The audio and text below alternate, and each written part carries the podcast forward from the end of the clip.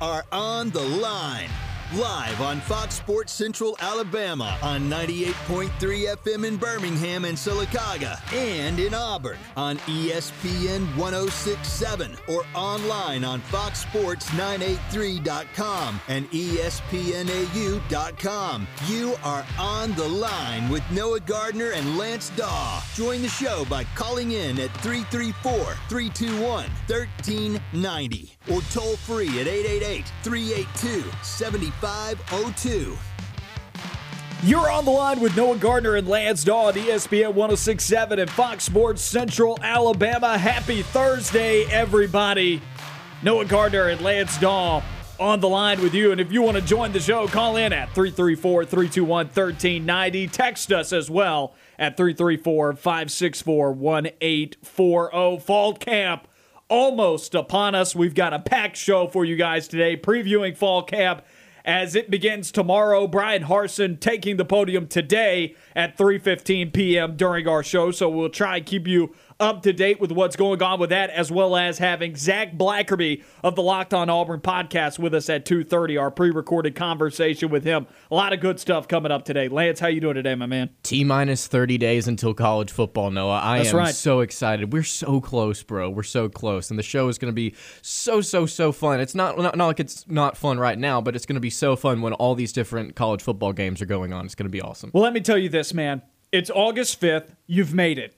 You've made it through your first summer of working in media and having to try and find a way to bridge the gap between collegiate seasons. You've made it. And it wasn't that hard, was it? I was about to say it's not been that difficult. It's been interesting, I'll say that, but it's not been as difficult as I thought it would be. This has been one of the most active off seasons, I feel like, that I've ever encountered. Yeah, so due to the fact that, players are getting paid now, and we might be expanding the playoff, and also Texas and Oklahoma are coming to the SEC. Don't forget about the transfer portal. And the transfer portal as well, so it's been an incredibly active offseason.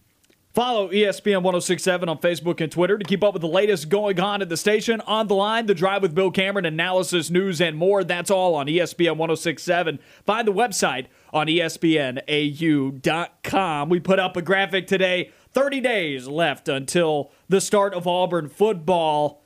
Go like the tweet. If you're excited, if you're ready to be in Jordan-Hare Stadium come September 4th against Akron, go and like that tweet, go and retweet it, get pumped, tell us what your favorite memories, what are you missing from Jordan-Hare Stadium. Call in, we want to hear from you as well, 334-321-1390. What are you most excited about and being back with football season and up and around Jordan-Hare Stadium? But we're going to start the show today, fall camp beginning tomorrow with the first practice of fall camp. What are the three main storylines going into fall camp for you, Lance? I've got three, you've got three. Let's roll it out. What's your first one? In no particular order, which receiver in this young receiving corps steps up? There's a lot of inexperience. There are a lot of question marks. Demetrius Robertson kind of making Auburn fans a little bit happier, a little bit more comfortable with the situation there at wide receiver. Former five-star from California, also played at Georgia for a short amount of time.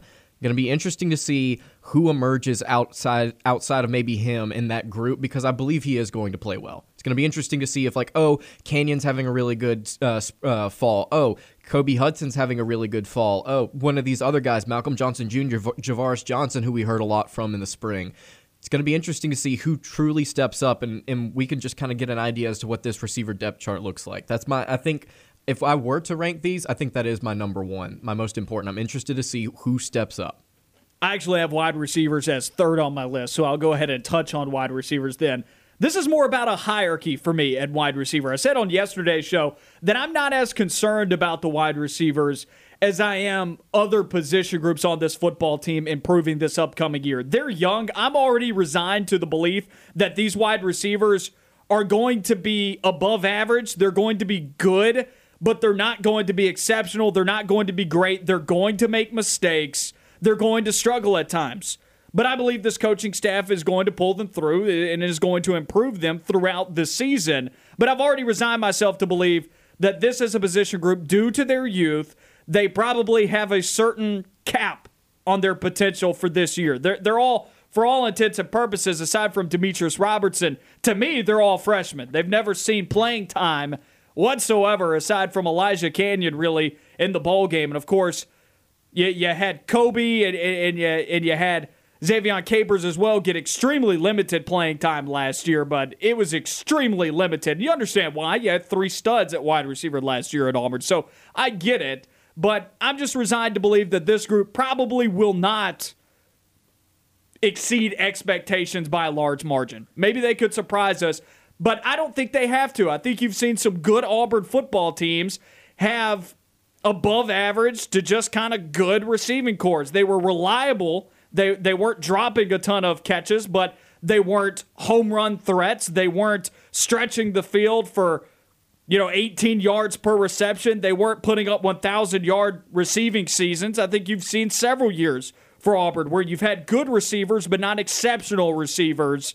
I look back at 2013, great year. That team was built on running the football. I think about 2010, another squad built on running the football. Now, those two teams had good receiving corps and better than what Auburn will have this year, but I don't think that it's a need for Auburn to have exceptional receivers this year for them to reach where I want them to get at, which is 9 or 10 wins. I think if these guys are just good enough, and you can get better production out of Bo Nix and a better offensive line this year, I think these receivers will be just fine. I think that's my next storyline there, as you talk about the receivers needing to be good. I don't think they need to be excellent. I agree with you, but I think they need to be good because Bo Nix is going to be throwing to him. I think that's the other storyline I'm looking at is, how is this offense progressing with Bo Nix under center now, maybe a little bit more? What is he doing mechanically to get himself right? What is he doing mentally to make sure that he makes all the different checks? And like we've talked about before on the show, and even Nix talked about at media days, he needs to have the answers to some of these tests that he's being put through right now,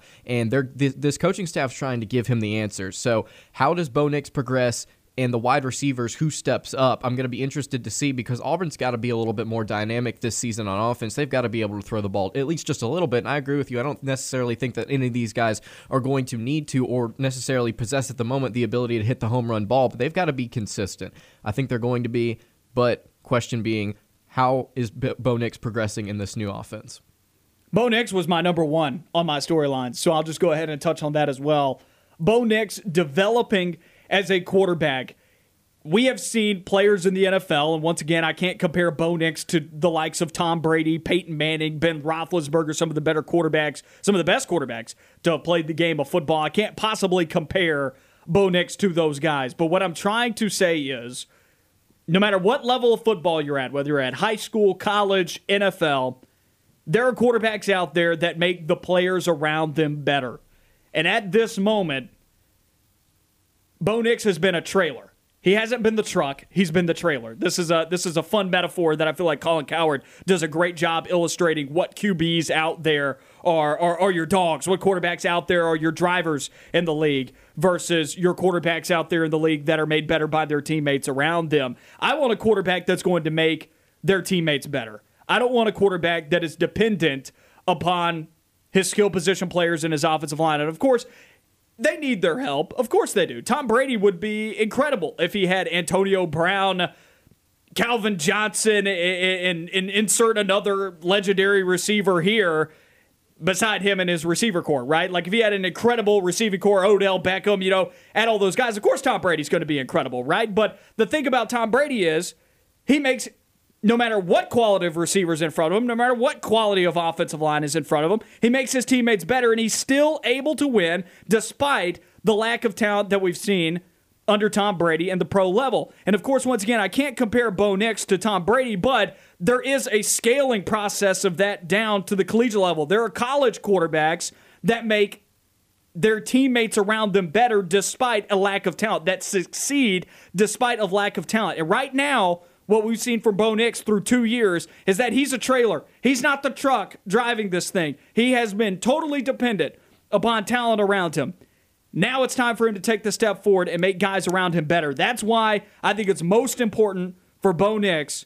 That is the most important storyline for me, is his development, because this is a year where he can't rely on these receivers. These guys are young. He's got to make these receivers better. And then on top of that, there's no new blood really on that offensive line. So somebody's got to improve, and I think the situation that you could have the most optimism about in improvement is the quarterback spot. That's why I'm saying this is the most important storyline.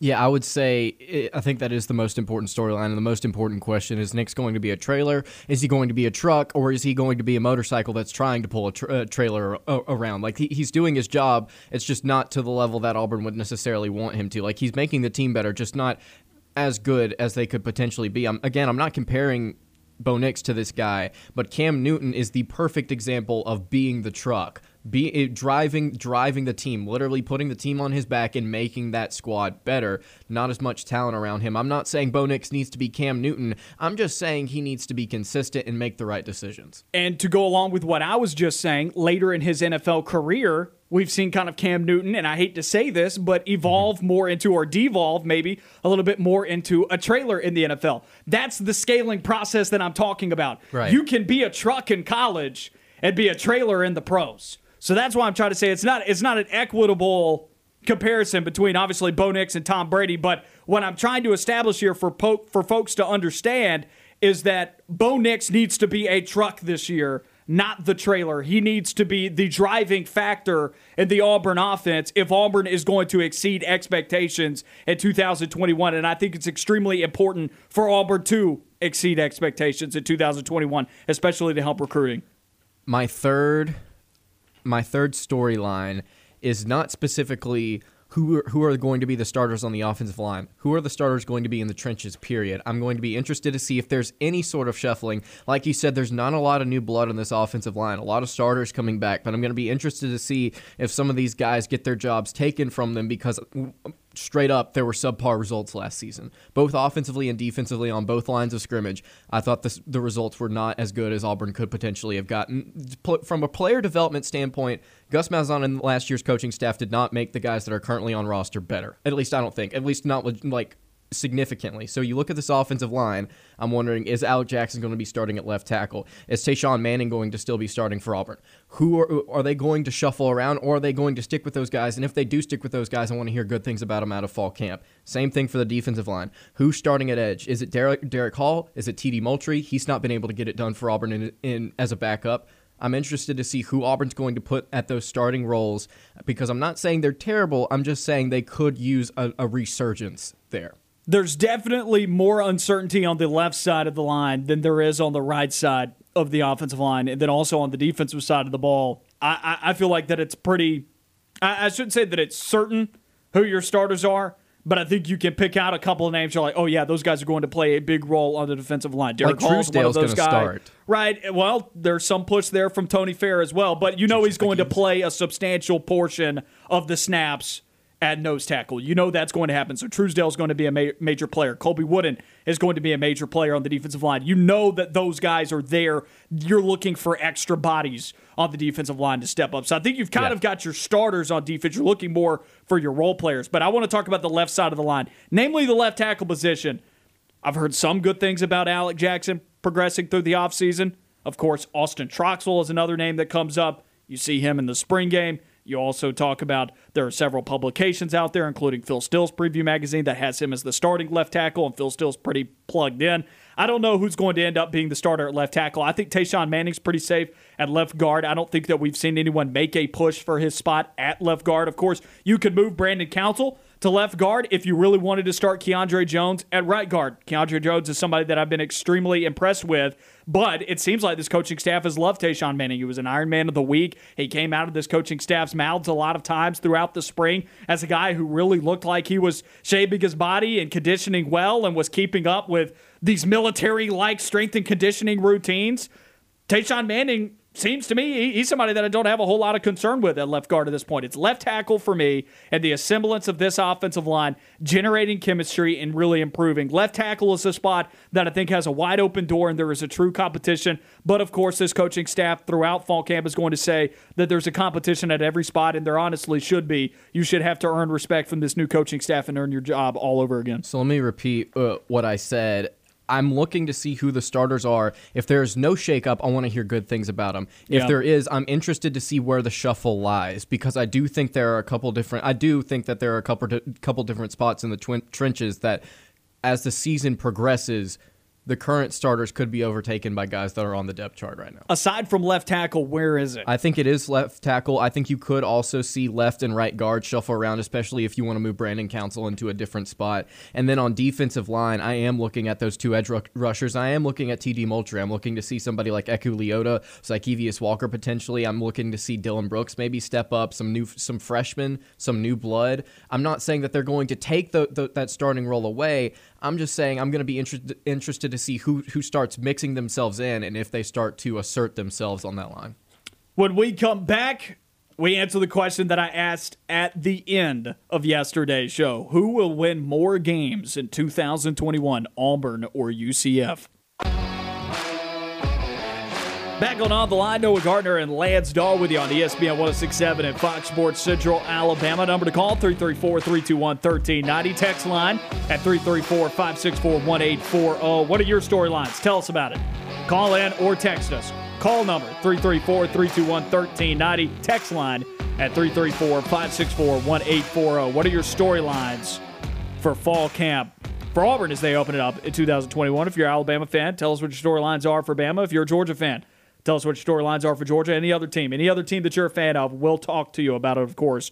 We'll talk about Alabama storylines coming up at 3 o'clock later on in the show. But coming up at 2:30, we got Zach Blackerby of the Locked On Auburn podcast joining us. So stay tuned for that conversation. Now, Lance, going back to yesterday's show, I gave you 30 seconds to give me an answer on this. Of course, I dropped the bomb, and honestly, that was not the time to do it. I'm glad that we've saved this topic for today to break this down a bit. Who will win more games in 2021, Auburn or UCF? And I'm stirring the pot here, and I'm doing this, and I'm opening this question up to you because of Big Kat Bryant's comments that he made over the weekend saying that UCF would for sure beat Auburn.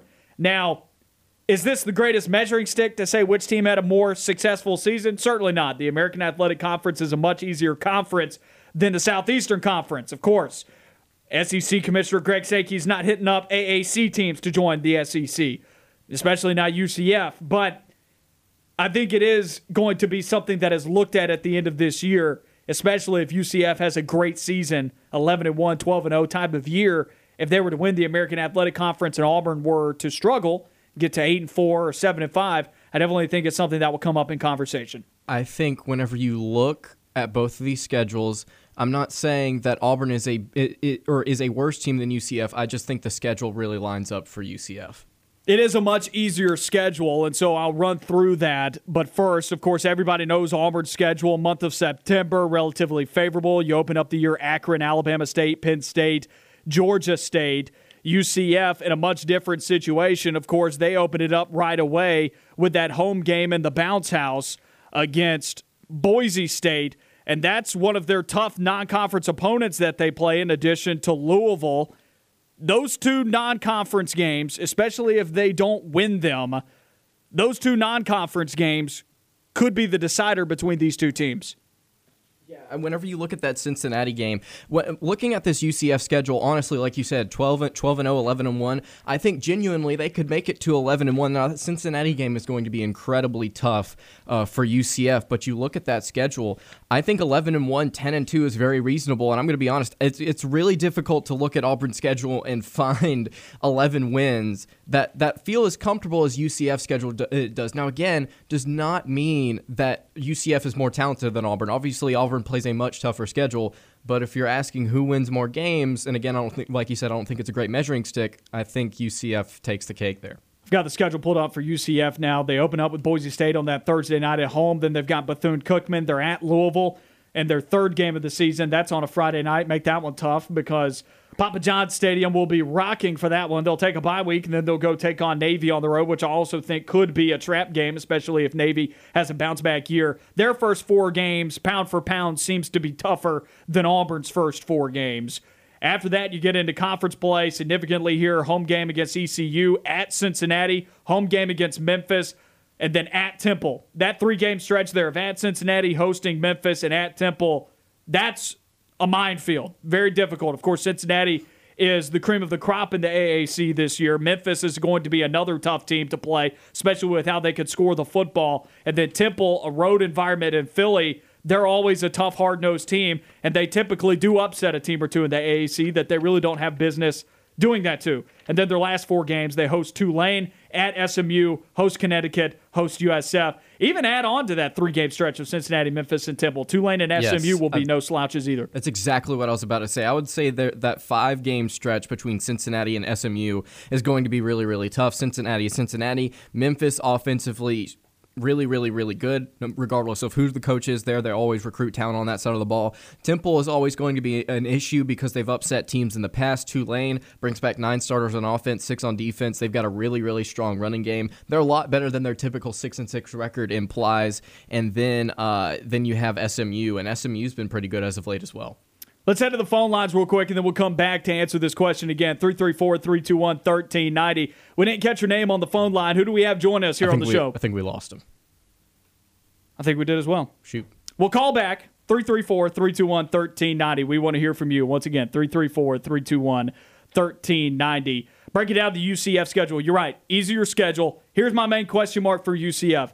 Travis Williams, defensive coordinator, year one. He's got a lot of work to do with this defensive side of the football. 33.2 points allowed per game last year.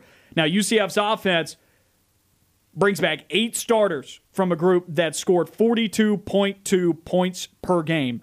They've got their quarterback coming back, who was a 3,000-yard passer, 3,570 yards, 32 touchdowns, 4 picks from Dylan Gabriel. Hang on, say that stat line again. 3,570 yards, 32 touchdowns, 4 picks. Wow. Now, I kind of wonder, in Gus Malzahn's offense, is he going to hit that mark again this year? Probably not. I don't think he will. I think he'll have less passing yards and less touchdowns. Yeah, I think so. Just by virtue of the offense. But the offense is back. The defense is as well. 9 starters returned, but the defense was awful last year. Gave up a total of 492 yards per game last year. This is not the same UCF defense that had Shaq Griffin on it that shut Auburn back down in 2017, Since UCF has gotten away from Scott Frost and more of Josh Heupel's fingerprints got on this UCF football team, the defense got a lot worse. Last year, as you like to say, they couldn't stop a nosebleed. This UCF team bled points last year. I think that could keep them from...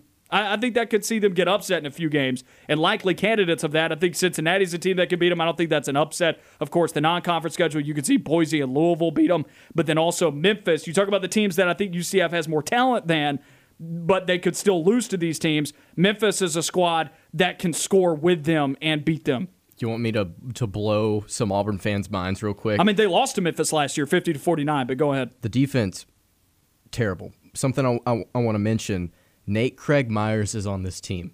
The 2016 Auburn wide receiver, this is his 6th year in college. Yep. After going to Colorado State, actually kind of making a name for himself. Last season had almost 800 yards receiving at Colorado State. He's going to be a backup wide receiver on this squad. Wasn't he like a four-star, five-star guy, like really, really highly touted recruit? He was. He was one of Auburn's best recruits in that recruiting class. I just find that wild that Malzahn has been able to move somewhere outside the SEC and then bring in some of these transfers that were former SEC guys. Like you look at Big Kat Bryant, obviously, Nate Craig Myers. Really interesting to see how an SEC head coach and how an SEC caliber coaching staff handles the AAC. UCF is going to get their points. They are going to score. The question is, can they stop their opponents? And how much of a step forward will Travis Williams take this defense in his first year as a defensive coordinator and inheriting this group? Because it is not a good defense. They brings back starters. There's stuff to work with, I guess, but it is not going to be... It is not going to be a good defense this year. Still even giving up 27 points per game could be a problem for this UCF school. It could see them lose a couple of games. So now final verdict time. We go back to what started this conversation here. Who will win more games, Auburn or UCF? I think it's going to be UCF. I think it is UCF. Think Malzahn comes in and runs the show in the AAC? Yeah, I think so. I think he's definitely got the offensive guys at UCF, and I think he's got the offensive mind to tear up in a league that does not play like the SEC. Is that win total including their bowl game? I think Auburn can get to 10 wins with a bowl game. I don't think that does include their bowl game. 9-3 is where I think Auburn's going to get to. It's going to be neck and neck. I wouldn't be shocked if it's tied. But let's head to the phone lines now. 334-321-1390. Once again, we missed what your name is on the phone lines. Who do we have with us? Am I here? This is Ed. Yep, it's Ed. How's it going, Ed? Hey, I'm doing pretty good. I just had about three things. If I could just take a second. Go for it. We got about a minute and a half left in the segment before we have to go to break. So you're gonna have to make it quick. I will. I'll make it real quick. Number one was Big Kat Bryant. You know, little kitten, whatever. My mama, my grandmama. You don't just do the same. He's saying that he followed Gus down to UCF, and knowing that, and now saying that Gus is the reason that we're depleted of talent. So he followed the guy that left Auburn dry, you know, down to UCF. But UCF will have more wins this year. But let me ask you just real quick, who do you think with the NFL and the NCAA has a better grasp on COVID right now? Ooh. See, I think the NFL has put more stringent guidelines that the whole league has to follow, whereas each of the individual universities and college have to make their own decisions, which I kind of actually favor the collegiate model a lot more than the NFL model. But if you want to say which team has a better grasp or a better hold or control on it, I would probably say the NFL. Yeah, I kind of agree with you. That what I'm wondering about is, it's obvious that Harsin's not going to get the shot. Is he going to be held responsible? Is he going to have to make meetings from behind? You know, I think Harsin is setting a bad example. Hey Ed, we got to head to a quick break here, my man. But we'll talk to you later on. Yes, sir. Thank you. Stay on the line. More of the show when we come back. Back on the Line, Noah Gardner and Lance Dawe with you on ESPN 106.7 and Fox Sports Central Alabama. Thursday edition of the show where we've got Zach Blackerby of the Locked On Auburn podcast with us. Zach, how you doing today, my man? Guys, I'm doing well. It's always a pleasure to be on the line with you guys. What's going on? Well, that's what we're going to ask you today, okay, is what's going on in the Auburn sports world. Of course, I've been in Orlando for quite a little bit, and I come back in, and all of a sudden I realize I was in the same zip code or same area as Big Kat Bryant when he was having some jokes. What was your takeaway? Yeah, I mean, you should have walked over to UCF's campus, and you should have had a really logical conversation and maybe knocked some sense into the guy. No, all joking aside, I was shocked. I was shocked that he said this because, you know, so many people are saying this, and I had people say this on Locked On Auburn on my show throughout the week, but it's been interesting to see how many people are like, yep, Gus Malzahn's culture is now moved from Auburn to UCF. You can see the difference. And it's like, no. Think of a time a player has said something like that in the past 8 years under Gus. Like, that didn't happen under him. This was Big Kat went rogue, and I don't know why he decided to do that, but, hey, Auburn is still on his mind. And I don't know why. I mean, it's just one of those things like, what did he benefit from that? I don't think he got any clout from it, but he did get some attention. Maybe that's what he wanted. Rent-free, baby, rent-free. You got to imagine that Gus Malzahn's going to be asked about this pretty soon, right? Fall camp's getting started. Yeah. You got to imagine he's going to get asked. Right, yeah, and he knows that. I mean, he's played this game before. I mean, he is...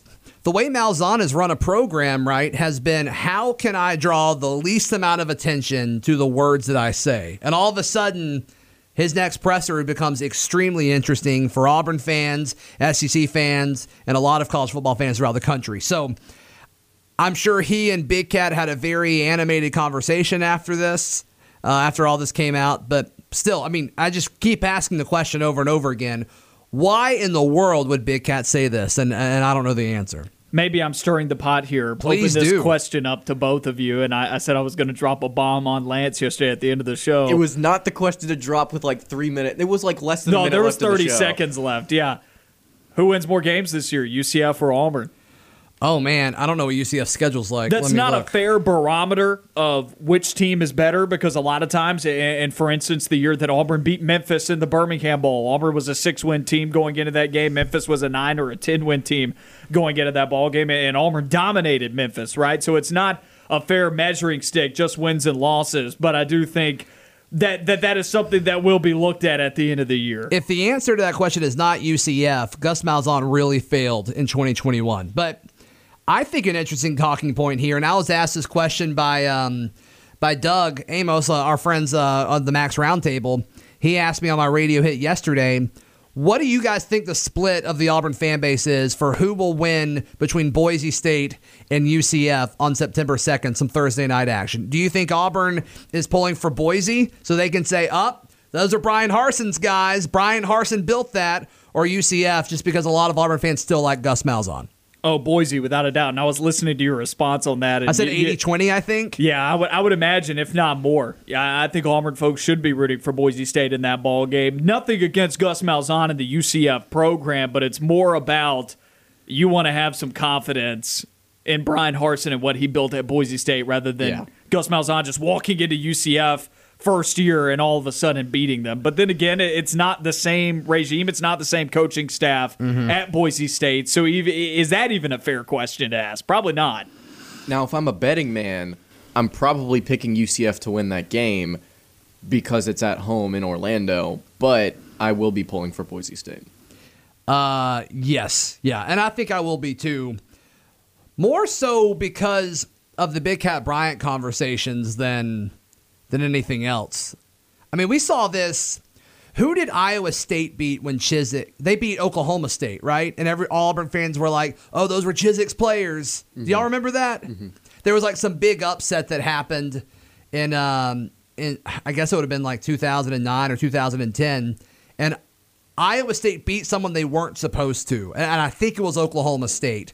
And Auburn fans were like, oh, those are Chiswick's kids. Yeah, that's a win for Auburn. I think it'd be a similar thing whenever Boise does something well for the next few years. I'm sure. I agree with that 100%. I got to go find that game now. I think it was Oklahoma State. Moving on in our topic here, talking fall camp with you, Zach, as today Bryan Harsin will be taking the podium for the first time of fall camp. Practice getting started on Friday. What are some of the main storylines for you that you're looking at?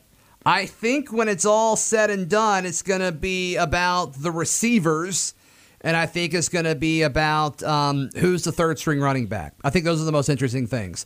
And then, because like a lot of these questions about the defensive side of the football in regards to like rotation about the defensive front and the defensive backfield, you know, they've got like 30 really good defensive backs. How are they going to play them all and where? We may get a pecking order and a depth chart, but we still have no idea what the rotation looks like for those kind of things. Right. For a receiver, I think you're going to see more of they're probably going to run a lot of three wide receiver sets. I think you're going to see 3 to 4 receivers emerge, and then I think there's going to be a drop-off there. And as far as the running back goes, you know, Tank and Shivers, they are only going to be able to take so many carries, especially early on, because they're not going to run those guys into the ground before Penn State. So Who's going to be the third running back there? Is it Jordan Ingram or is it Jarquez Hunter? That'll be fun. I posed this question to Justin Ferguson earlier this week, and I want to ask you specifically, Bryan Harsin has talked about being 1-0, getting that first game under their belt and focusing on Akron and going out and beating Akron. I was talking about the entire September slate, but I want to ask you specifically for the Akron game, which unit has to be the MVP of that game for Auburn? Offensively or defensively? What's the most important unit for Auburn? Is it the running backs? Is it the quarterback position? Is it the receivers having a good game? Is it the defensive line actually getting a push and Auburn fans seeing that and getting excited about that? What unit has to be the MVP? Against Akron? Against Akron. Gosh. I think Auburn fans would want it to be quarterback play. Is Bo Nix going to be out there and being comfortable and having fun in this new offense?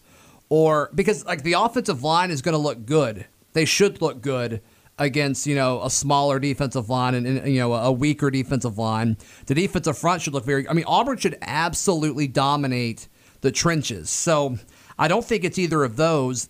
Receivers should have no problem getting wide open, but you still kind of want to see that. I'll say receivers as I kind of talk my way through this. I'll say the wide receiving group. Yeah.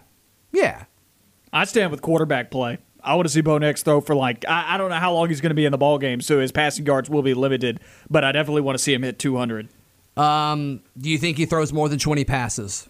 Because I don't think he does. I think he does. Really? And my reasoning on that is, and I don't know if this is going to be extremely vanilla just because it's Akron or Alabama State in the first 2 weeks. I think you have to find out if this team can run this offense. You're installing a new system. Yeah. You have to make sure that you're getting ready for that Penn State game.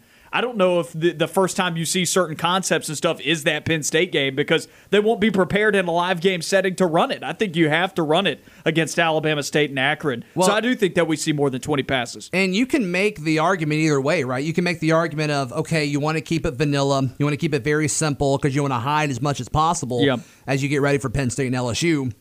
Or do you put as much on tape and tendency breakers and almost kind of disguise what you actually do, disguise who you actually are? Because maybe Penn State and LSU would waste time in preparation for other things. You can make the argument either way. I think we're going to, earlier on in the summer, and I don't know what changed my opinion, I thought that we're going to just throw a bunch at, you know, it kind of be where you are. It's just like, let's see what they can do. Throw everything on the wall and let's see what painting is made. Yeah. As we get closer to the season, and the more I look at this team, I really just get the feeling they're going to line up and just beat you and not do anything crazy about it. I don't know why my opinion changed on that, but I think we're going to see a very simple game plan in the, leading up to Penn State. I want to talk about that Penn State game for a second, because I think there is an interesting answer to the most important unit. If Auburn is going to have success against Penn State, the unit that has to do the best is what unit? The defensive line. Yes. The defensive line. You agree? Yes, I agree. Yeah, I mean, Sean, you have to make Sean Clifford beat you. Right. Because I think Penn State's going to be able to run the football. But if Auburn, specifically the front seven, but if you had to narrow down, I feel confident that the linebackers will be able to perform. So can the defensive front do that? And it's going to be fun to see. This would not shock me at all if Auburn only showed like 3- and 4-man fronts against, you know, the first two opponents, and then Penn State rolls out, and it's like we hear, you know, how multiple and how diverse this Derek Mason defense is. All of a sudden, snap one, oh, there's 5 guys with their hands on the ground, you know, and just kind of put different things on tape, and then LSU has to, you know, prepare for so many different things offensively going up against Auburn's defensive front. But I think you're going to see something like that. So that kind of could be something, the game within the game, that Auburn fans can watch over the first few weeks of the season. We've talked about it during the offseason. I'm going to continue to bring up this stat. Sean Clifford does not do well when they force him to throw the football. He is turnover prone. He makes mistakes. 1 in 3 as a starter when throwing for over 300 yards. If Auburn can pin their ears back, stop the run game, and make him make good decisions, even in that environment, I think Auburn can put a little pressure on him. 1 in 3. Were all 4 of those games last year, Lance? Do you know? No, they were both in 2019 and 2020. Okay, so there was 2 in each? I believe there were. Gotcha. I mean, with Penn State, I'm so okay with chalking up last year as a fluke, because I think they were better than they were last year. Then they finished the stretch strong, and they were playing weaker opponents and all of that. Actually, there was only 1 game last season where he eclipsed 300. Did they win or lose that one, do you know? Let me look real quick. Yeah, that'd be interesting to see. But, I mean, if it was early on in the season, they probably lost it because they started out like 0-4 or something crazy like that. But Penn State's definitely a better team. Phil Steele says Penn State's the most improved team in college football. I don't know if I necessarily buy that. I don't have an answer of who is. They lost 35-19. Okay, there you go. So, yeah, maybe that is the case. Maybe that's the game plan. Just stack the box and say, hey, we can beat you. And Auburn has the defensive backs to say, okay, yeah, please throw on us. We're ready to go. So I think that could be a really good mismatch in favor of the Tigers. I'm curious to know what other folks out there believe on Penn State, because everything that you watched last year, and I know you just said that you chalk it up to be a fluke, what's impressive? That they didn't do anything well last year. Mm-hmm. You're someone who likes to say a lot of times, what does a player, what does a team do well? Sure. And Penn State didn't do anything well last year. Quarterback play, I mean, you go and look at his stats, he was Bo Nix, if not worse. Mm-hmm. Running backs, your best running back was averaging less than 5 yards per carry. The offensive line wasn't able to get a push up front. They couldn't pass protect. They gave up a ton of sacks last year. They were incredibly turnover prone. Really? Incredibly turnover prone. They lost 10 fumbles last season. I think the one thing that you can point to for this team on the offensive side of the ball that did well, they have some good receiver play. but they didn't have the quarterback to get the ball to him, nor the offensive line to pass protect, right? And then on defense, they were incredibly average as well, giving up in the high 20s in points per game. So I'm trying to figure out where all the love for Penn State's coming from a lot of folks out there. Yeah, and I think they are talented. I mean, they've recruited really, really well. I mean, from a talent standpoint, Penn State may be more talented than Auburn. I don't think they're a better football team. Now, the fact that it's at Penn State is scary from an Auburn perspective, but as you kind of look through it, you know, I think that's a great point, Noah. You know, what does this team do well? How is Penn State going to beat you?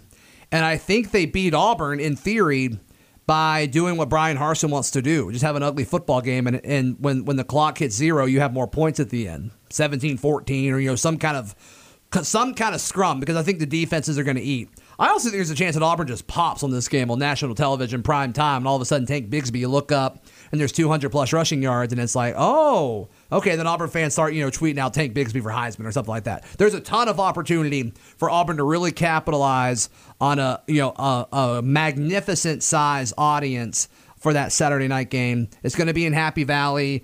You know, they're going to be upset if they lose, obviously, with the wideout and all of that. There's a lot of upside for Auburn here. I don't think people are talking enough about Penn State's Week 1 matchup and what that could do to morale. 100% agree. They play Wisconsin, who I think at this moment is the second-best team in the Big Ten Conference this upcoming year. At least that's my preseason projection at the moment. I think they get handled in that ballgame. I think Wisconsin controls all phases of play up front in the trenches. I think that they're able to win it in the trenches both offensively and defensively. They win that game by multiple scores. I'm thinking like a 31-17, 31-14 kind of win. And then is Penn State's morale dashed by losing to another good team because they weren't able to beat any good teams last year. Yeah, and then they kind of look back at last season and the way it started. It's like, oh my gosh, we're about to start off winless again this season. Then it's a mental battle, and you know, I think their coaching is totally good. I think they're going to be able to pull themselves out of it. But yeah, that's an interesting element. You know, like right now, you have to imagine the coaching staff is looking at Penn State and LSU. Penn State can't do that. Penn State's working on Wisconsin, right? Because that Wisconsin game to Penn State is significantly more important to them than them hosting Auburn. Right. Significantly. Because, I mean, it's a conference matchup. So, yeah, I think that's a great point, Noah. People are not talking about that enough. Yeah, you can't go into that Wisconsin game with a simple game plan. You're going to have to be versatile, and you're going to have to put some things on tape. And Auburn's going to be able to do whatever they want to against Alabama State and Akron. Mm-hmm. So they have a luxury that Penn State doesn't. So preparation-wise, I think Auburn has a lot of different things going for them. I will say this, though. We kind of felt this way about the Georgia game last season. We felt like there were a lot of things going Auburn's way, especially with the quarterback situation at Georgia, and then we all saw how that turned out. Mm-hmm. So I'm leaving the door open for Bo Nix having a terrible road game and the crowd just eating Auburn alive. But matchup-wise, if this were at a neutral site, Auburn would have a really good chance to win this game.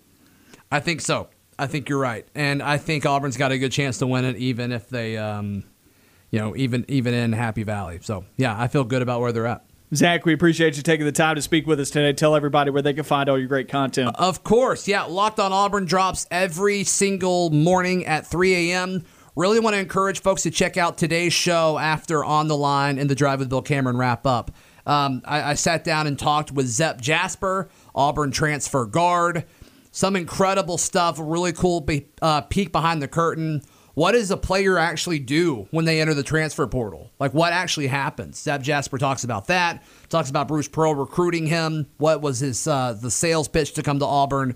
And a ton of other things. What's the locker room and the team think about the SEC expansion? Ton of good stuff. So, yeah, Locked on Auburn wherever you get your podcast, or you can follow me on Twitter at @ZBlackerby. Thanks, guys. Appreciate it, my man. That was Zach Blackerby of the Locked on Auburn podcast. We'll be back with more of On the Line. Back on the Line, Noah Gardner and Lance Dawe with you on ESPN 106.7 and Fox Sports Central Alabama. Thank you to Zach Blackerby of the Locked on Auburn podcast for joining us in that previous segment, as well as also thank you to Ed a couple of segments ago. 334-321-1390, the number to call. Ed called in a couple of segments ago. Sorry that we had to cut you a little bit short to go to break, but we really appreciate the calls. And once again, we want a lot of other folks to call in as well, 334-321-1390. Text us as well at 334-564-1840. Whatever is on your mind. Who do you think is going to win more games in 2021, Auburn or UCF? Does it even matter to you? If it doesn't, then tell us about it, as well as what are your three main storylines going into fall camp for the Tigers. Before we wrap up the first hour here, let's take a listen to what's on TV tonight.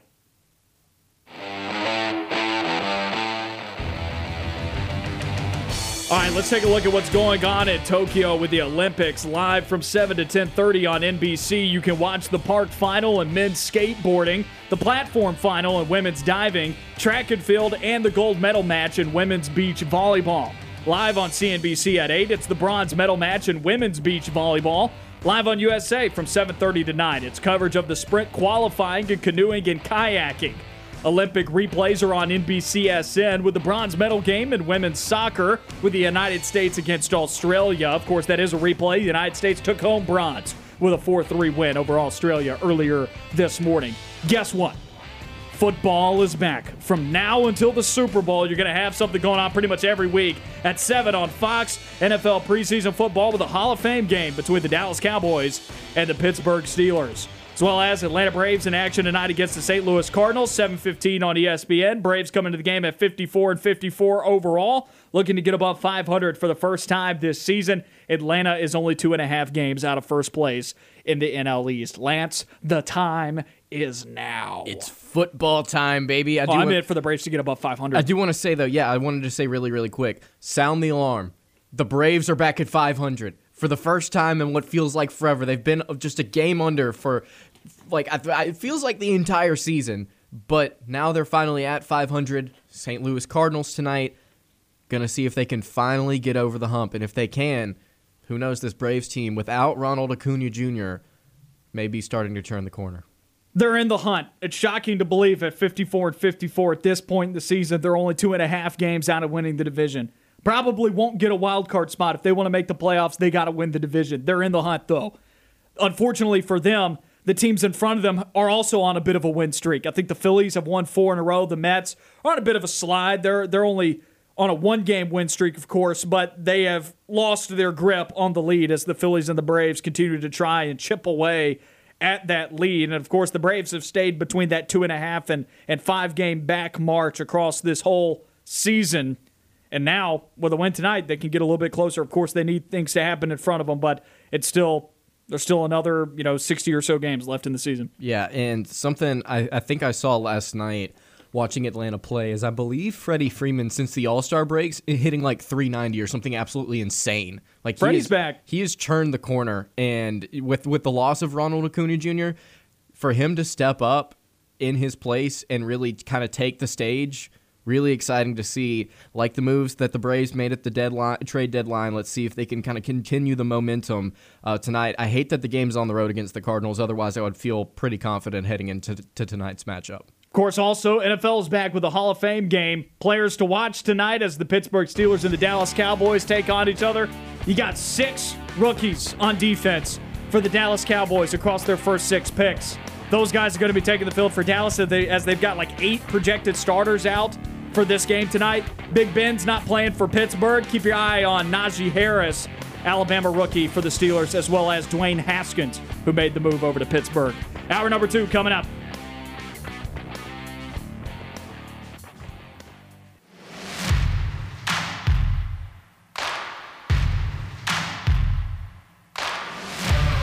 You are on the line. Live on Fox Sports Central Alabama on 98.3 FM in Birmingham and Sylacauga, and in Auburn on ESPN 106.7 or online on foxsports983.com and espnau.com. You are on the line with Noah Gardner and Lance Dawe. Join the show by calling in at 334-321-1390 or toll free at 888-382-7502. 502. Hour number 2 of On the Line, Noah Gardner and Lance Dawe with you on ESPN 106.7 and Fox Sports Central Alabama. Number to call, 334-321-1390. Text line at 334-564-1840. We want to hear from you, whatever's on your mind. Storylines as fall camp begins. We talked about Auburn. We're about to talk about Alabama. If you missed any of today's show, go and find the podcast on Apple Podcasts, Google Podcasts, Spotify, Stitcher, and iHeartRadio. That's all of the locations that you can find on the line. Keep up with all of the content the show is putting out as well on RadioAlabamaSports.net and on the Radio Alabama Sports Facebook page. Follow it on Twitter as well at Radio AL Sports. It's the place to be for Auburn and Alabama content as well as high school sports content. Once again, that's RadioAlabamaSports.net. Always got great articles up there. That's also another location that you can find on the line content and the on the line podcast. As I mentioned, we talked about main storylines for Auburn to open up the show today. Now let's talk about Alabama as they begin fall camp tomorrow as well. Three main storylines for Alabama going into fall camp. Lance, take it away. Very similar to Auburn for me. I think a lot of questions are surrounding this young receiving core. Obviously, you've got John Mechie III, who's going to lead that group. Almost had 1,000 yards receiving, sitting behind last year's Heisman winner. Really impressive numbers there. You've got Slade Bolden, you've got, is it Agiye Hall, or how do you pronounce his first name? Going with Agiye Hall. Agiye Hall, okay, I'm cool with that. Agiye Hall, you've got that freshman receiver, had a very solid spring game for Alabama. Going to be interested to see. I don't necessarily think Bryce Young is a question mark. I feel like a lot of fans in this coaching staff are very comfortable with him right now, but I am going to be interested to see who he's throwing the ball to outside of Mechie and how often.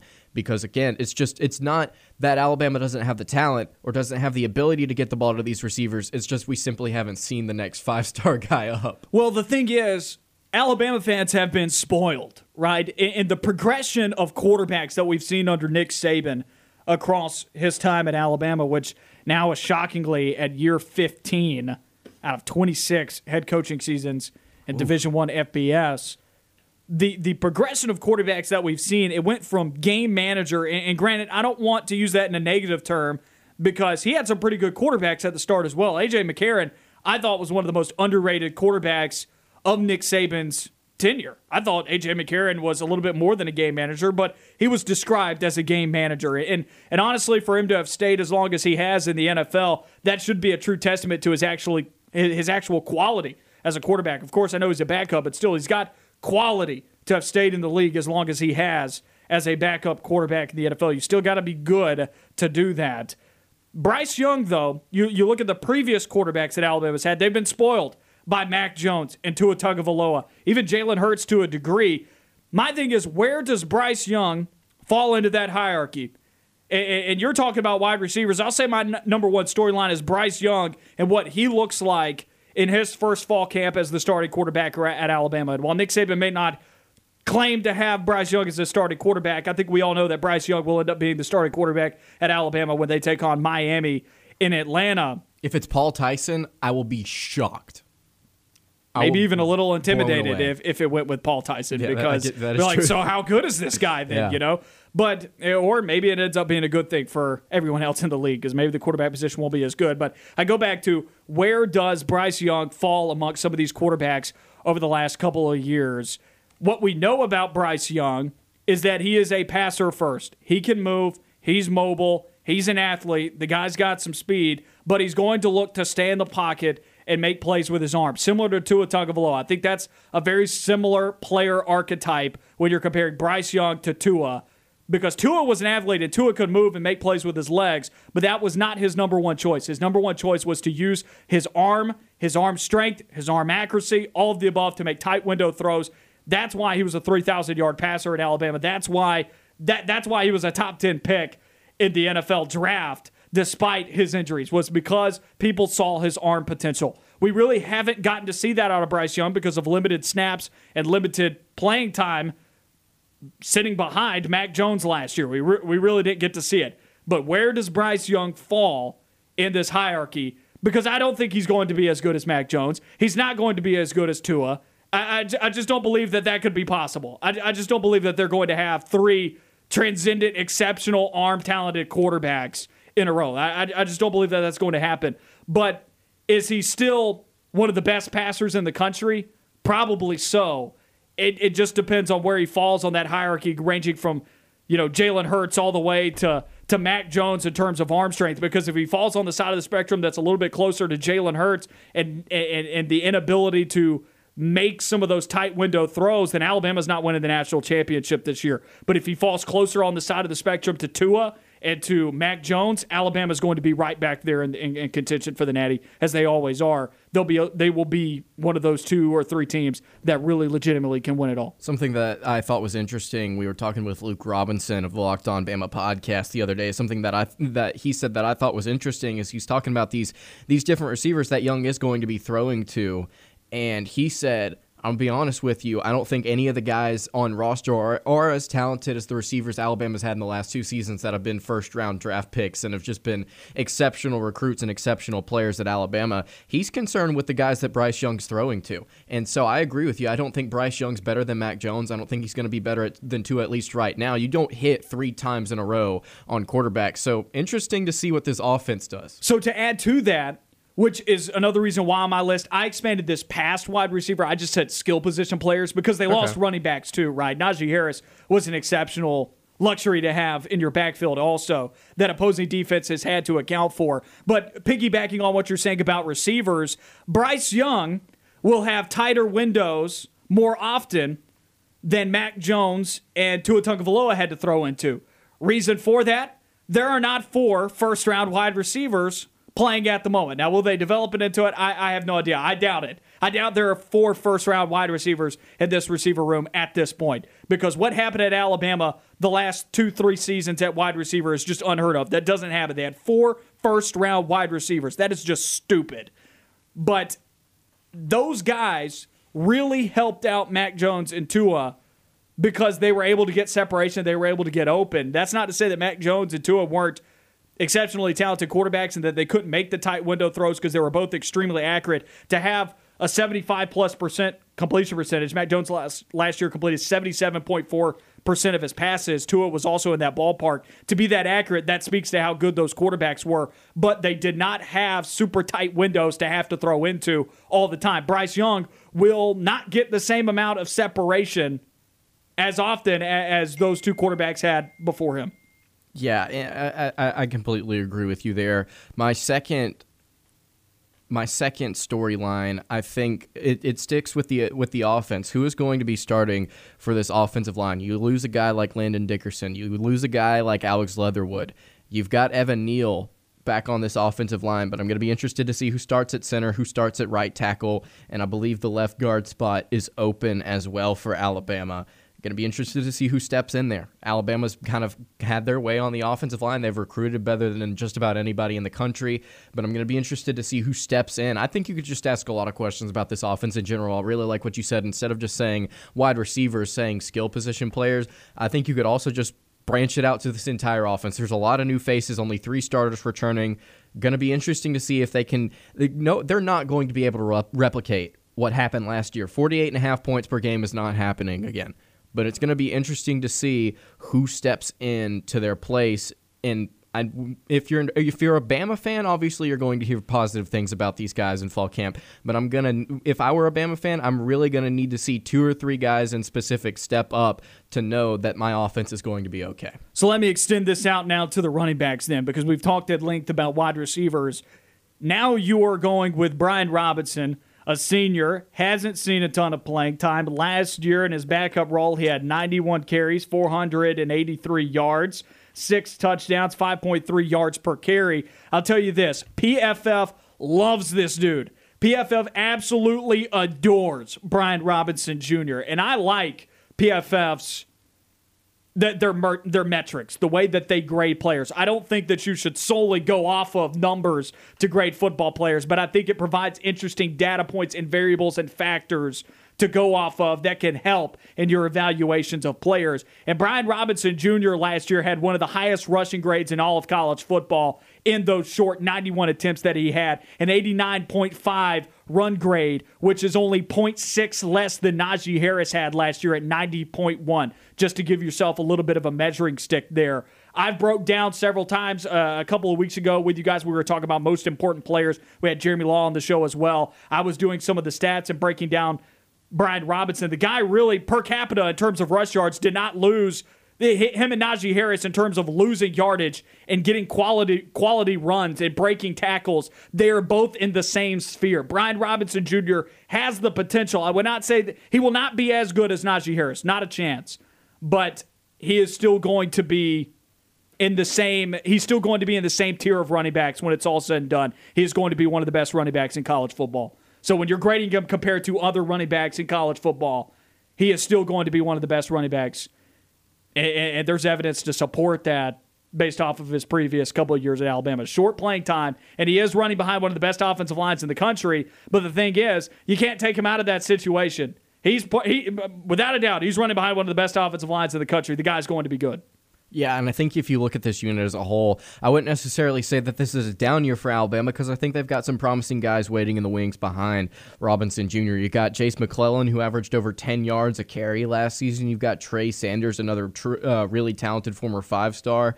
You've got some different guys in that group where I think they're going to not. I think they are going to go somewhat by committee as they have done in the past. I don't think Brian Robinson is going to be the guy that cracks 1,000 yards for Alabama. I think they are going to do it kind of by committee, but this unit as a whole, like you mentioned, is going to be running behind one of the best offensive lines in the entire nation. So offensively, I think they've got the guys to do it. It's just we haven't seen enough of these guys yet. And so if I'm an Alabama fan, I think a storyline throughout fall camp is just getting to know them a little better. We had Tony Barnhart on with us back during SEC Media Days breaking down this Alabama football team, and I thought he said something very insightful. He said that this Alabama team is not going to be as good as it was last year. And I agree with that. That is something so obvious and something so simple. Also, I thought was rather insightful because, folks, I don't look around college football media, and I don't see people saying that because Alabama's going to be preseason number one, and they deserve to be preseason number one. But to say that Alabama is going to put up another season like they did last year where it could rank and grade as one of the best offensive performances in a single season of all time. That's what they did last year. That's just preposterous. That's not going to occur again this year. Now, maybe down the line, once some of these skill position players get older, Bryce Young as well, this could happen 2 or 3 years from now. This could happen next year, not this year. But this year, they will take a little bit of a step back. How much of a step back could determine whether or not they win the national championship this year. But to make up for that step back, I think this defense is even better, and that's another storyline to look out for because this defense is, if it's not the best in the country, it's going to be top five. I would agree. That was my third storyline for Alabama is just talking about a defensive resurgence because it's not whether or not it will happen because in my mind, I think it is going to happen when you look at the roster, you look at the guys that are coming back. Something that you and I have talked about a little bit before on the show, Noah, is if you're going to beat Alabama, you're going to have to score points. You look at LSU in 2019, you look at the national championship game against Clemson where they just blew Alabama out of the water. They were dropping down all over the field, and they were throwing the ball around scoring points. Go ahead. I have a good stat for that to support that point. Alabama has lost 5 games in the last 5 years. Truly impressive. Lost 5 games in the last 5 years. The average scoring margin in those ball games, opponent 39, Alabama 29. Folks are scoring when they beat Alabama. You got to at least hit 30 to win to beat the Crimson Tide. That's hard to do against this defense. It's going to be really difficult to do this season because I think we are going to see a resurgence on that side of the ball. They got 8 starters back. They're going to have a very, very, very talented linebacking core and a very talented secondary. I'm not saying the defensive line is bad. I'm just saying if I'm an Alabama fan, I'm really excited about that linebacking core, and I'm really excited about the guys in that secondary. I think they are going to be exceptional in that secondary. Malachi Moore, Jordan Battle, Daniel Wright, Kool-Aid McKinstry. 6 guys were put on the Lombardi Award watch list today. Josh Jobe, something that Luke Robinson also said is you list all those names, or Jeremy, I believe he said it. Those are household names. Those are like legitimate 5-star guys. They're going to be incredible this season. And then you and I have talked about the linebacker production from some of these guys like Will Anderson. It's going to be insane. Chris Harris Jr., another guy. They've got some household names on that defensive side of the ball. They're going to have a resurgence defensively. They're not going to allow 19.5 points per game this season, I don't believe. I think it's going to be less than that, and I think they're going to kind of get back to, and I've said this before on the show, back in 2015 when they were exceptional at making offenses turn the ball over. I think we're going to see a similar thing this year. Two of Alabama's most difficult opponents come in the first 3 weeks of the season. Against Miami in week one, I think that they're comparable to Texas A&M. I think they're better than Texas A&M right now out of the gates, in my mind. Now, there will be major disagreements from folks out there about that, because they're going to look at preseason rankings. They're going to see Miami's coming in, around 15. A&M's going to be top 10, top 5 maybe in some polls. I still just question A&M and what they're doing at quarterback and on the offensive line as well. People have heard me say that a lot of times. Miami, I like what they've got at quarterback. I think this offense uber talented. Defense has to improve, but nonetheless, you get Miami and Florida in the first 3 weeks. Florida, I think, is better than LSU at this point. I think you get two of their best opponents on their schedule in the first 3 weeks. We are going to learn everything that we need to know about Alabama by the end of September 18th. By the time that the clock hits 12 a.m. on September 19th, we are going to know everything that we need to know about Alabama. And my reasoning for that is that Alabama is going to get better from that moment on. And if Alabama's sitting at 3-0 after beating considerably, those could be the two best teams on their schedule when it's all said and done at the end of the year, depending on how Miami plays. Right now, Florida is definitely vying to be the best team on Alabama's schedule at this point. If Alabama handles those two teams easily in the first 3 weeks, they're only going to get better from week 3 on. They're only going to get better. And that makes games against A&M, LSU, and Auburn all the more winnable for Alabama. So we're going to know pretty much everything we need to know about Alabama. I mean, when was the last time that we saw this difficult, really, of a start for Alabama in the first 3 weeks? It's been a while. I'm trying to compare it to their last 5 seasons. These were their last 3. So going back to 2016, you opened up against the top 20 USC, and you had Ole Miss in week 3. That was comparable. USC, I would say, I don't know if we're going to see a 52-6 drubbing of Miami in week 1. I don't think that happens, but the hype that people are having around Miami at this point could be the similar type of hype to what folks had around USC back in 2016. And Ole Miss was actually very good back then as well. Alabama won that game 48-43. 2017, they played Florida State, Fresno State, and Colorado State, so not a difficult start. 2018, they played Louisville, Arkansas State, and Ole Miss, also not a difficult start. 2019, Duke, New Mexico State, and South Carolina, laughable. And then in 2020, they played Missouri, Texas A&M, and Ole Miss. So, and I think you look at 2020, last year is probably the most difficult start Alabama's had in their first 3 games in terms of opponents. But this one right here in 2021, this is the most difficult start that I think we've seen for an Alabama football team in terms of strength of schedule in the last 5 years. Again, you talk about the way to beat Alabama is scoring points. I think Miami's got a pretty darn good offense this season. If they can figure it out against Miami, they can figure it out against Florida on the road. Dan Mullen, we know how efficient his offenses have been. Like you said, I think we're going to know a lot about this Alabama football team, because games against Ole Miss just a couple weeks later, games against on the road at Auburn, LSU, teams that can score a lot of points, they're going to be prepared for. Let's take a quick break here. When we come back, we'll continue to go through fall camp, sifting through all this. Auburn and Alabama get started tomorrow.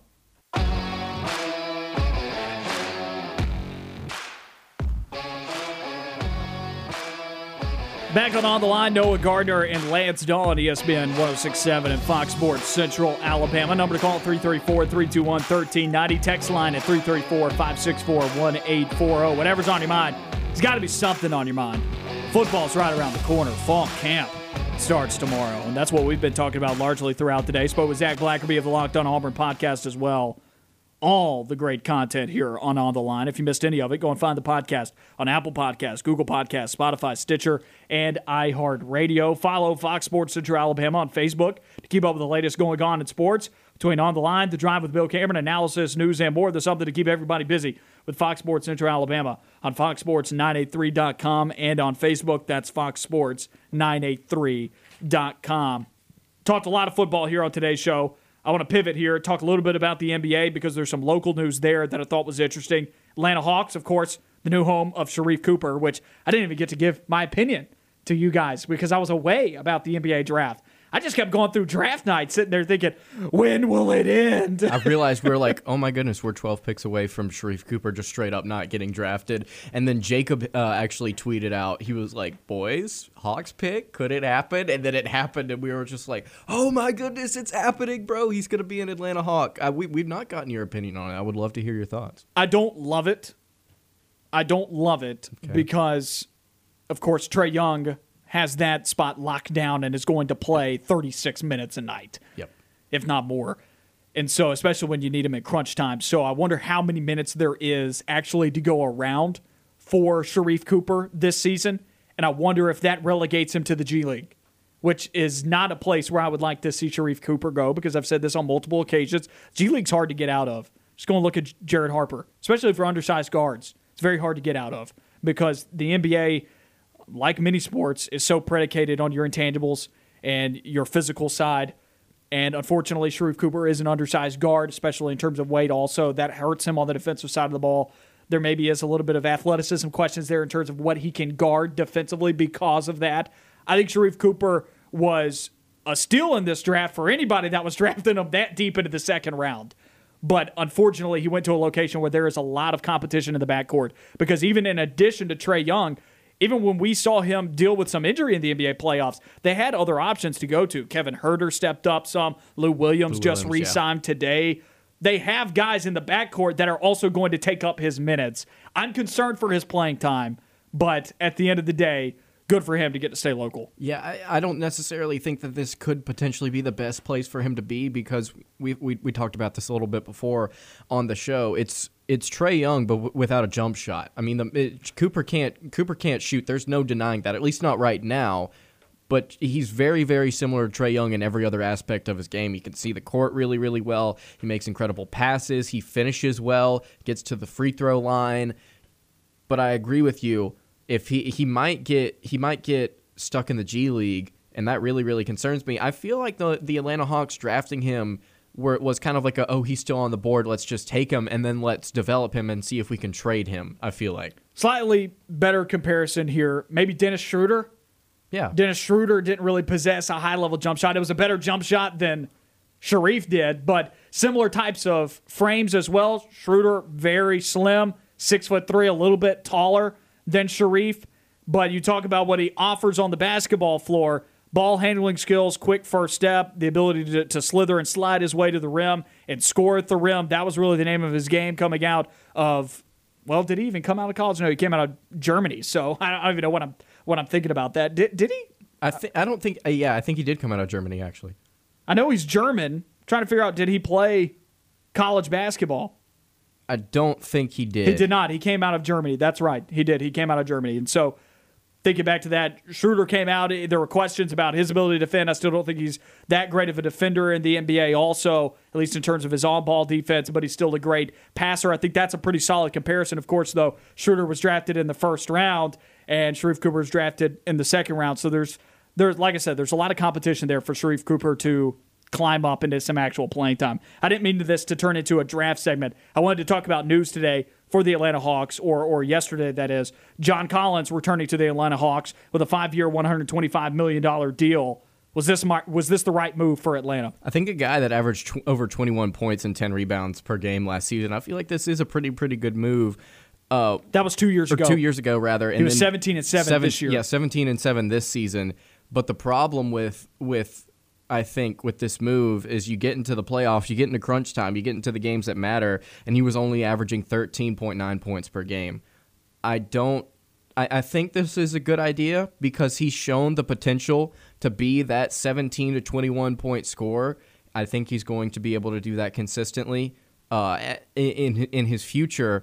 But, you know, I said this to I don't know if I ever said this on the show, but I said this to people that I talked to that cared about Atlanta. You know, Clint Capella is good and all, and John Collins is good and all. I'm just waiting for Atlanta to sign that one big and then potentially get rid of both Collins and Capella, because I don't know if I necessarily trust them to be my star center. You know, everybody talks about how Luka Doncic needs that big guy. He needs that all-star center. I think Atlanta needs that type of all-star guy to pair with Trae Young and then to get a supporting cast around those two players, and they would be just fine. Is Collins that guy? I think he can get close. I think he's going to be consistent, but I don't know if he is the true answer there. So here's the thing. John Collins finished 42nd in the NBA in points per game, 24th in rebounds per game, 150-plus in assists. That doesn't really matter because he's a power forward, 33rd and PER with a 20.67 player efficiency rating. Look, Does that sound like a $125 million five-year deal? It doesn't, but this was the move that the Atlanta Hawks had to make. Something else I find interesting is Young signed a $207 million deal, right? Yeah. So I'm not saying that they're close. It's just like I don't think that Collins is anywhere close to the level that Trae Young is. Well, I hate throwing this type of money at big men unless they are absolutely dominant. Yeah. You have to be absurdly dominant for me to want to throw this type of money at you if I was an NBA GM because – these types of guys don't win you championships. Yeah. Now, I think, once again, I go back to what I just said. The Hawks had to do this if they wanted to continue to progress as an organization. Huge win that this was not a max deal, that they were at least able to save some money on this, and that they didn't have to give them a max to get them to come back to Atlanta. That's a big boost for them. You want to keep the core together for them to continue to progress because they are ahead of schedule at the moment. But the thing about Atlanta right now, and I see this kind of similar to the Atlanta Braves. The Atlanta Braves were ahead of schedule at one point. And what happened? They're back at 500. Now, will they be better next year? Will they be better next year? Yes. Yeah. But I don't know if the Braves will ever get out over the hump and win a World Series. And the same can be said about the Atlanta Hawks. I just don't know if they have the players right now or will get the players to win an NBA Finals. Stay on the line. More of the show when we come back.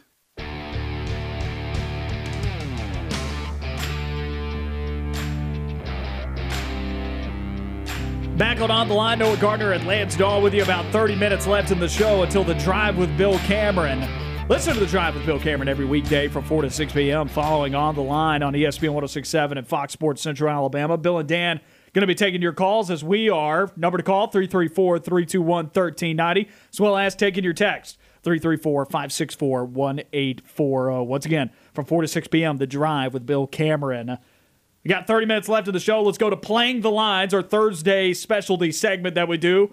Meant to do this last week on Thursday, but we actually ran out of time for it. Our Playing the Line segment today, Heisman odds. These odds from Bovada. Jacob Hillman helped us put these together. So now we've got a list of Heisman odds for these players across college football. I believe I've got the top 15 Heisman odds in front of me. Interested, and I'm shocked, that Tank Bigsby is not in the top 15. Even though running backs such as Bijan Robinson at Texas is on this list. I mean, Bijan Robinson's in the top 10. Dang, man. Dang. Like, what? No. No. I'm okay with Breece Hall being in that mix. Sure. But Bijan Robinson is plus 1,800. Breece Hall's plus 4,000. Mm. What? No. I'm just shocked. So what we're going to do is we're going to go down this list. Not necessarily talk about anything from a betting perspective here, but we'll give you what the odds look like, and then I want to say I want your confidence level.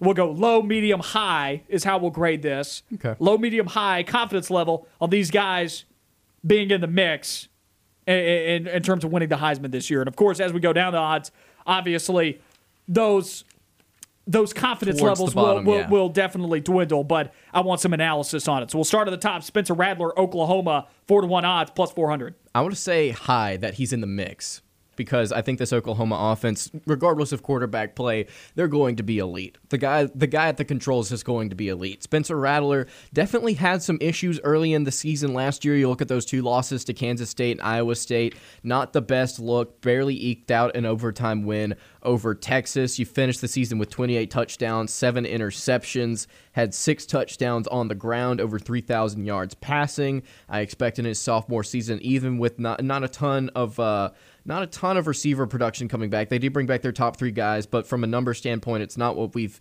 seen in the past. That could be because they only played 11 games, but still, I expect him to be in that mix come December. Turnovers were an issue at the beginning of the season for Spencer Rattler, but he pulled it around by the end of the season. It looked like a much different quarterback. In year 2 now, redshirt freshman year for Spencer Rattler, second year at the controls, and Lincoln Riley has a lot of luxuries in his vehicle to play with that he's driving this year in terms of managing this Oklahoma offense. Spencer Rattler, I want to change the barometer here, actually, for the players that are at the top, and then we'll readjust it to being in the mix for the guys that have lower odds. But Spencer Rattler, 4-1 odds. I want to know your confidence level on him winning it, because for me, it's high. Honestly, this is my favorite. I'm not trying to be bland here. I'm not trying to not have a hot take for folks and to just go chalk here. But Spencer Rattler, to me, when I compare him to the other Heisman candidates and their specific situations and their ability / odds, the opportunity maybe. I'll say the opportunity for them to put up absurd numbers.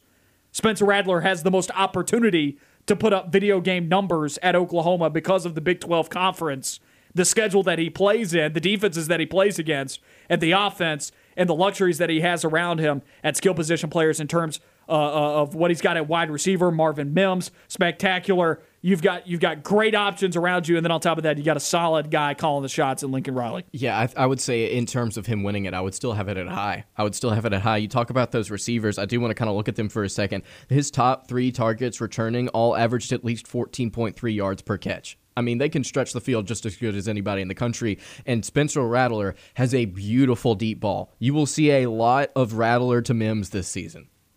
Let's move on. Next on these odds, Bryce Young, second on this list, plus 750. I'm gonna say as far as him winning it, we're going high, medium, and low. I will say medium. First year with Alabama, I don't know if he is going to be a specialist Tua in terms of, oh my goodness, look at all this different talent, look at all the numbers that Tua is putting up. But even Tua didn't win it. Mac Jones didn't win it. Yeah, exactly. So I'm gonna say medium. I'm gonna reserve myself on the Alabama quarterback and that Alabama offense. I think they're going to be good. I just don't think they're going to be as crazy as they were last season. And I don't know if we see a Heisman year from Bryce Young starting year one. I go medium because I like Spencer Rattler's odds so much more, and there's so much more opportunity there for Spencer Rattler, less adversity as well. Bryce Young may have a little bit more adversity in his camp, which is not necessarily a bad thing, and you have to keep in mind Bryce Young is only a freshman. He's going to have an opportunity to win a Heisman when it's all said and done. Mm-hmm. This is what is interesting about Bryce Young compared to Tua and Mac Jones, though. Bryce Young will not have as much competition against him on his own team. Mac Jones had two other players that I thought were Heisman quality, and obviously one of them did win the Heisman to Devontae Smith, but Najee Harris, I thought, put up a Heisman caliber season, if not better numbers than previous running backs that did win the Heisman. It was insane. Like Derrick Henry. I mean, he had 25-plus touchdowns from scrimmage. He had 26 rushing touchdowns, and then receiving touchdowns, he had 4. He had 30 touchdowns from scrimmage last year. 1,466 rush yards at 5.8 yards per carry. Najee Harris had 9.9 yards per reception, 425 receiving yards. Najee Harris was the 4th leading receiver on this football team with 4 touchdowns as well. I mean, there was so much competition around Mac Jones that he couldn't possibly win the Heisman Award because of Devontae Smith in front of him. He was definitely second there, but then you also had Trevor Lawrence over at Clemson. So Mac Jones had a lot of competition. Bryce Young doesn't have as much competition this year, so I'll still keep it at medium to high. It's somewhere in between there. It's heating up, but I'll still say at medium. He doesn't have as much competition around him on his own football team as the previous Alabama quarterbacks did, so that boosts him a little bit, but I'll still say medium because I like Spencer Rattler so much. I will say this, and I don't necessarily think this is a hot take. I was not on the show last season whenever, obviously, the Heisman was announced. If I had been voting, I would have voted for Najee Harris. That's right, man. That's right. Me too. Now, Devontae Smith was insane, too. Exceptional. And I want receivers really to get love, and last year was the year that a receiver should have won the Heisman as well. 1,800 receiving yards, 23 touchdowns. That's stupid as well.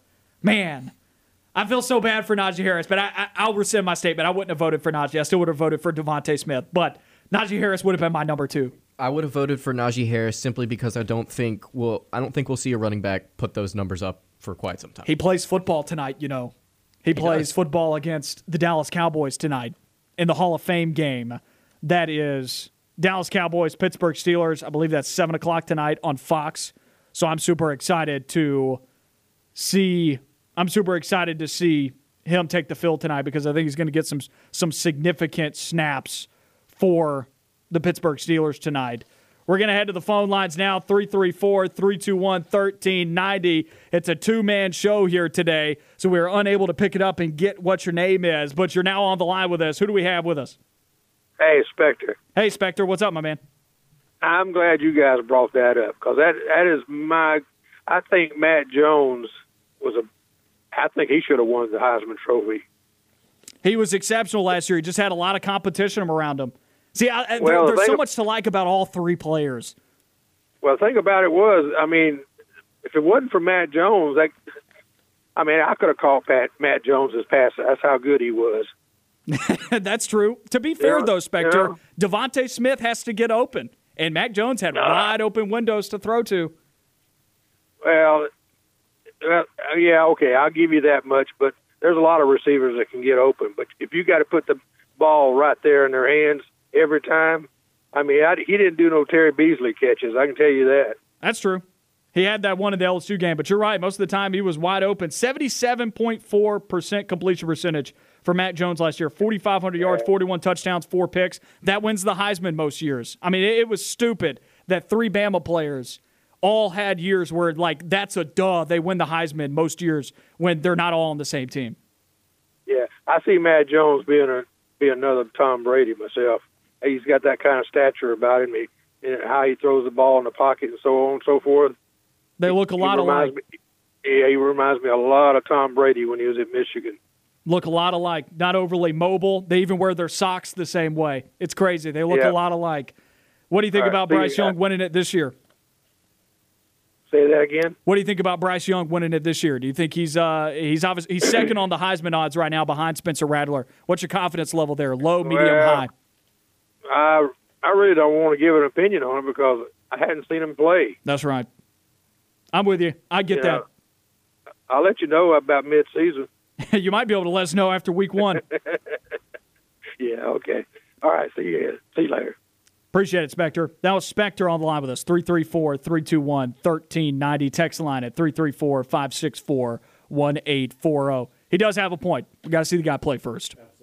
Yeah, absolutely, and I do like that take saying Mac Jones should have won the Heisman as well. I mean, honestly, any of those three guys should have won it, and I would have been happy with it. I am glad that Devontae Smith, a receiver, was actually shown some love and actually won the Heisman. I do really like Najee Harris's numbers, and 41 touchdowns to 4 picks, like you said, normally wins it. So wouldn't be mad at any of those guys. I do like that take. Let's go to the third player on these odds. Plus 800, 8-1 odds here, DJ Uiagalelei, Clemson. I'm gonna say medium simply because I'm with you. I think Rattler's my favorite right now, and I do like him better than both Young and Uiagalelei.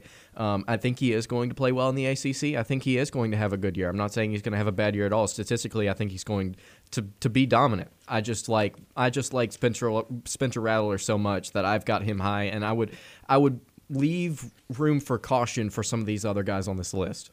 I'm going to go with low. And this is not a slight against Clemson or DJ Uiagalelei. My reasoning for this is, look, if Trevor Lawrence couldn't win the Heisman, Uiagalelei is not going to win it in his freshman year, especially with options like Spencer Rattler and Bryce Young. And Ungalele's situation at Clemson at this moment is a little bit more dire than that of Bryce Young because they don't fully have the track record that Alabama has at replacing offensive talent and just putting up absurd numbers year in and year out. Some years they do kind of take steps back. Look at Kelly Bryant's season that he was at Clemson. They weren't as good, right? Of course, you got to enjoy 3 years of Trevor Lawrence being a stud, but that year with Kelly Bryant, although they won 12 games, they were, and your level of competition in the ACC helps you, they were not the same Clemson team that they were with Deshaun Watson and also the last couple of years with Trevor Lawrence, because you look at that Alabama game in that Sugar Bowl, they get beat by Alabama 24-6. So there are varying degrees here.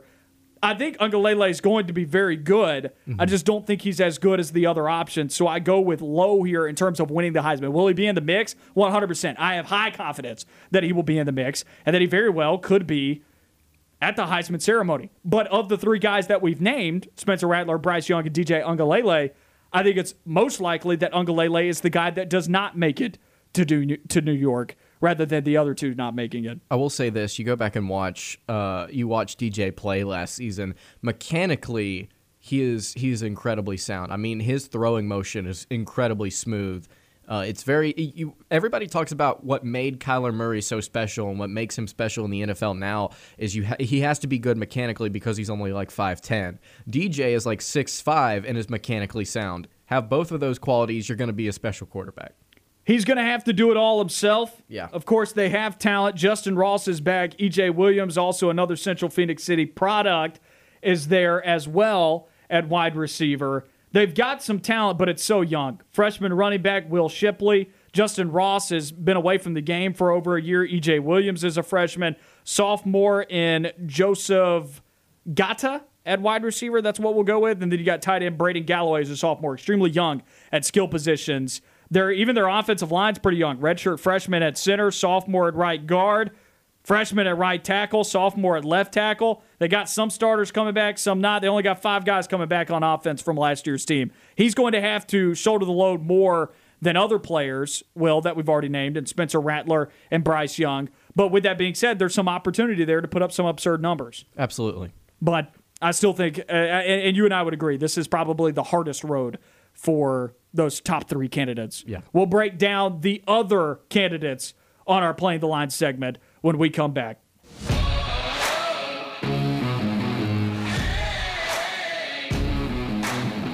Back on The Line, Noah Gardner and Lance Dawe with you on ESPN 106.7 and Fox Sports Central, Alabama. Only 6 minutes left of the show, and then we'll be out of here and take it over coming up from 4 to 6.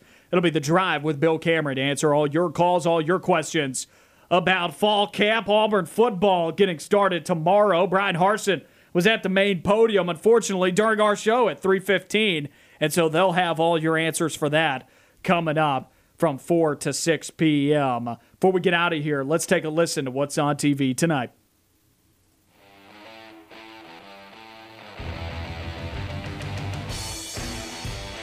Let's take a look at Olympic action live from 7 to 10:30 on NBC. You can watch the park final in men's skateboarding, the platform final in women's diving, track and field, and the gold medal match in women's beach volleyball live on CNBC at 8. It's the bronze medal match in women's beach volleyball live on USA from 7:30 to 9. It's coverage of the sprint qualifying in canoeing and kayaking. Olympic replays on NBCSN with the bronze medal game in women's soccer with the United States against Australia. The USWNT took home the bronze with a 4-3 win over Australia. Guess what, though? And this is probably what a lot of people will tune in tonight. Nothing against the Olympics, but football is back from now until the Super Bowl. Games every week until the end of February at 7 on Fox NFL preseason football with the Hall of Fame game between the Dallas Cowboys and the Pittsburgh Steelers. Braves in action tonight against the St. Louis Cardinals as well in the MLB. 7:15 on ESPN. Braves have a chance to get above 500 for the first time this season. So much to do. So much to watch tonight, Lance. Football! Let's go, baby. Question to you. Do the Braves do it? Do they make it happen? Yes, I think they do. Let's go. I love the optimism. I think they do. But then again, that's just me throwing a dart into pitch black because and hoping to hit the target because it's baseball, first of all, and there's 162 games, so there's no way to know. And then on top of that, the Braves are on a bit of a winning streak right now, which means all good things must come to an end, and they have yet to be able to get over 500. So I'm not extremely confident in that, but just because I want to spread some optimism around the community, let's say that the Atlanta Braves do it, and then they drop back to 500 and fall below it. Maybe they lose 2 more. In the most Atlanta way, they get to 55 and 54, and then they'll drop and they'll be 55 and 56 again in about 3 days. I'm completely fine with that take right there. I could not say it better myself. And then also football. Let's go. Yeah, that's more important to talk about. Hall of Fame game tonight. Players to watch this evening. Which team has the better season in 2021? I think that's an interesting way that you can come at this game. Of course, it's a preseason game. There's not a lot to take away from this. I think 8 projected starters didn't make the trip to Canton for the Dallas Cowboys. Dak Prescott, one of those guys. You won't see either of these two teams starting quarterbacks. Big Ben won't play tonight either. So some different quarterbacks going through the motions for the Pittsburgh Steelers. Mason Rudolph getting the start tonight for the Pittsburgh Steelers. As many people know, I'm a Cleveland Browns fan. Guess what shirt I'm wearing, Lance? What shirt are you wearing, Noah? It says Pittsburgh started it. Oh, no. So Mason Rudolph getting the start for the Pittsburgh Steelers tonight. Oh, that's fantastic. Dwayne Haskins will finish the first half, and Josh Dobbs will finish the ballgame. There you go. Dwayne Haskins is the guy I'm looking out for. You've seen enough of Mason Rudolph at this point. Josh Dobbs will never be a starter in the NFL unless a ton of guys get hurt in a ballgame or on that roster in Pittsburgh. Dwayne Haskins is a guy that maybe they're looking at for the future for the Pittsburgh Steelers. You get your first look at him in the Steelers uniform tonight. I completely forgot that Josh Dobbs was still with the Steelers. I thought he got traded at some point. Dude, he plays in some regular season games in certain packages where they want him to run the ball. But like I said, he will never be a starter in the NFL unless he ends up on a roster and all their quarterbacks get hurt. Dang. He's never been taken seriously that way. The fact that they went and got Dwayne Haskins in the offseason tells you that too. They've got Mason Rudolph and Dwayne Haskins past him. The question is, will Josh Dobbs even be on the roster when the regular season rolls around? Because I think it's far likely that he's the one that gets cut out of that group, and they only take three quarterbacks onto their 53-man roster. Some teams don't even take three quarterbacks. Some teams only take two.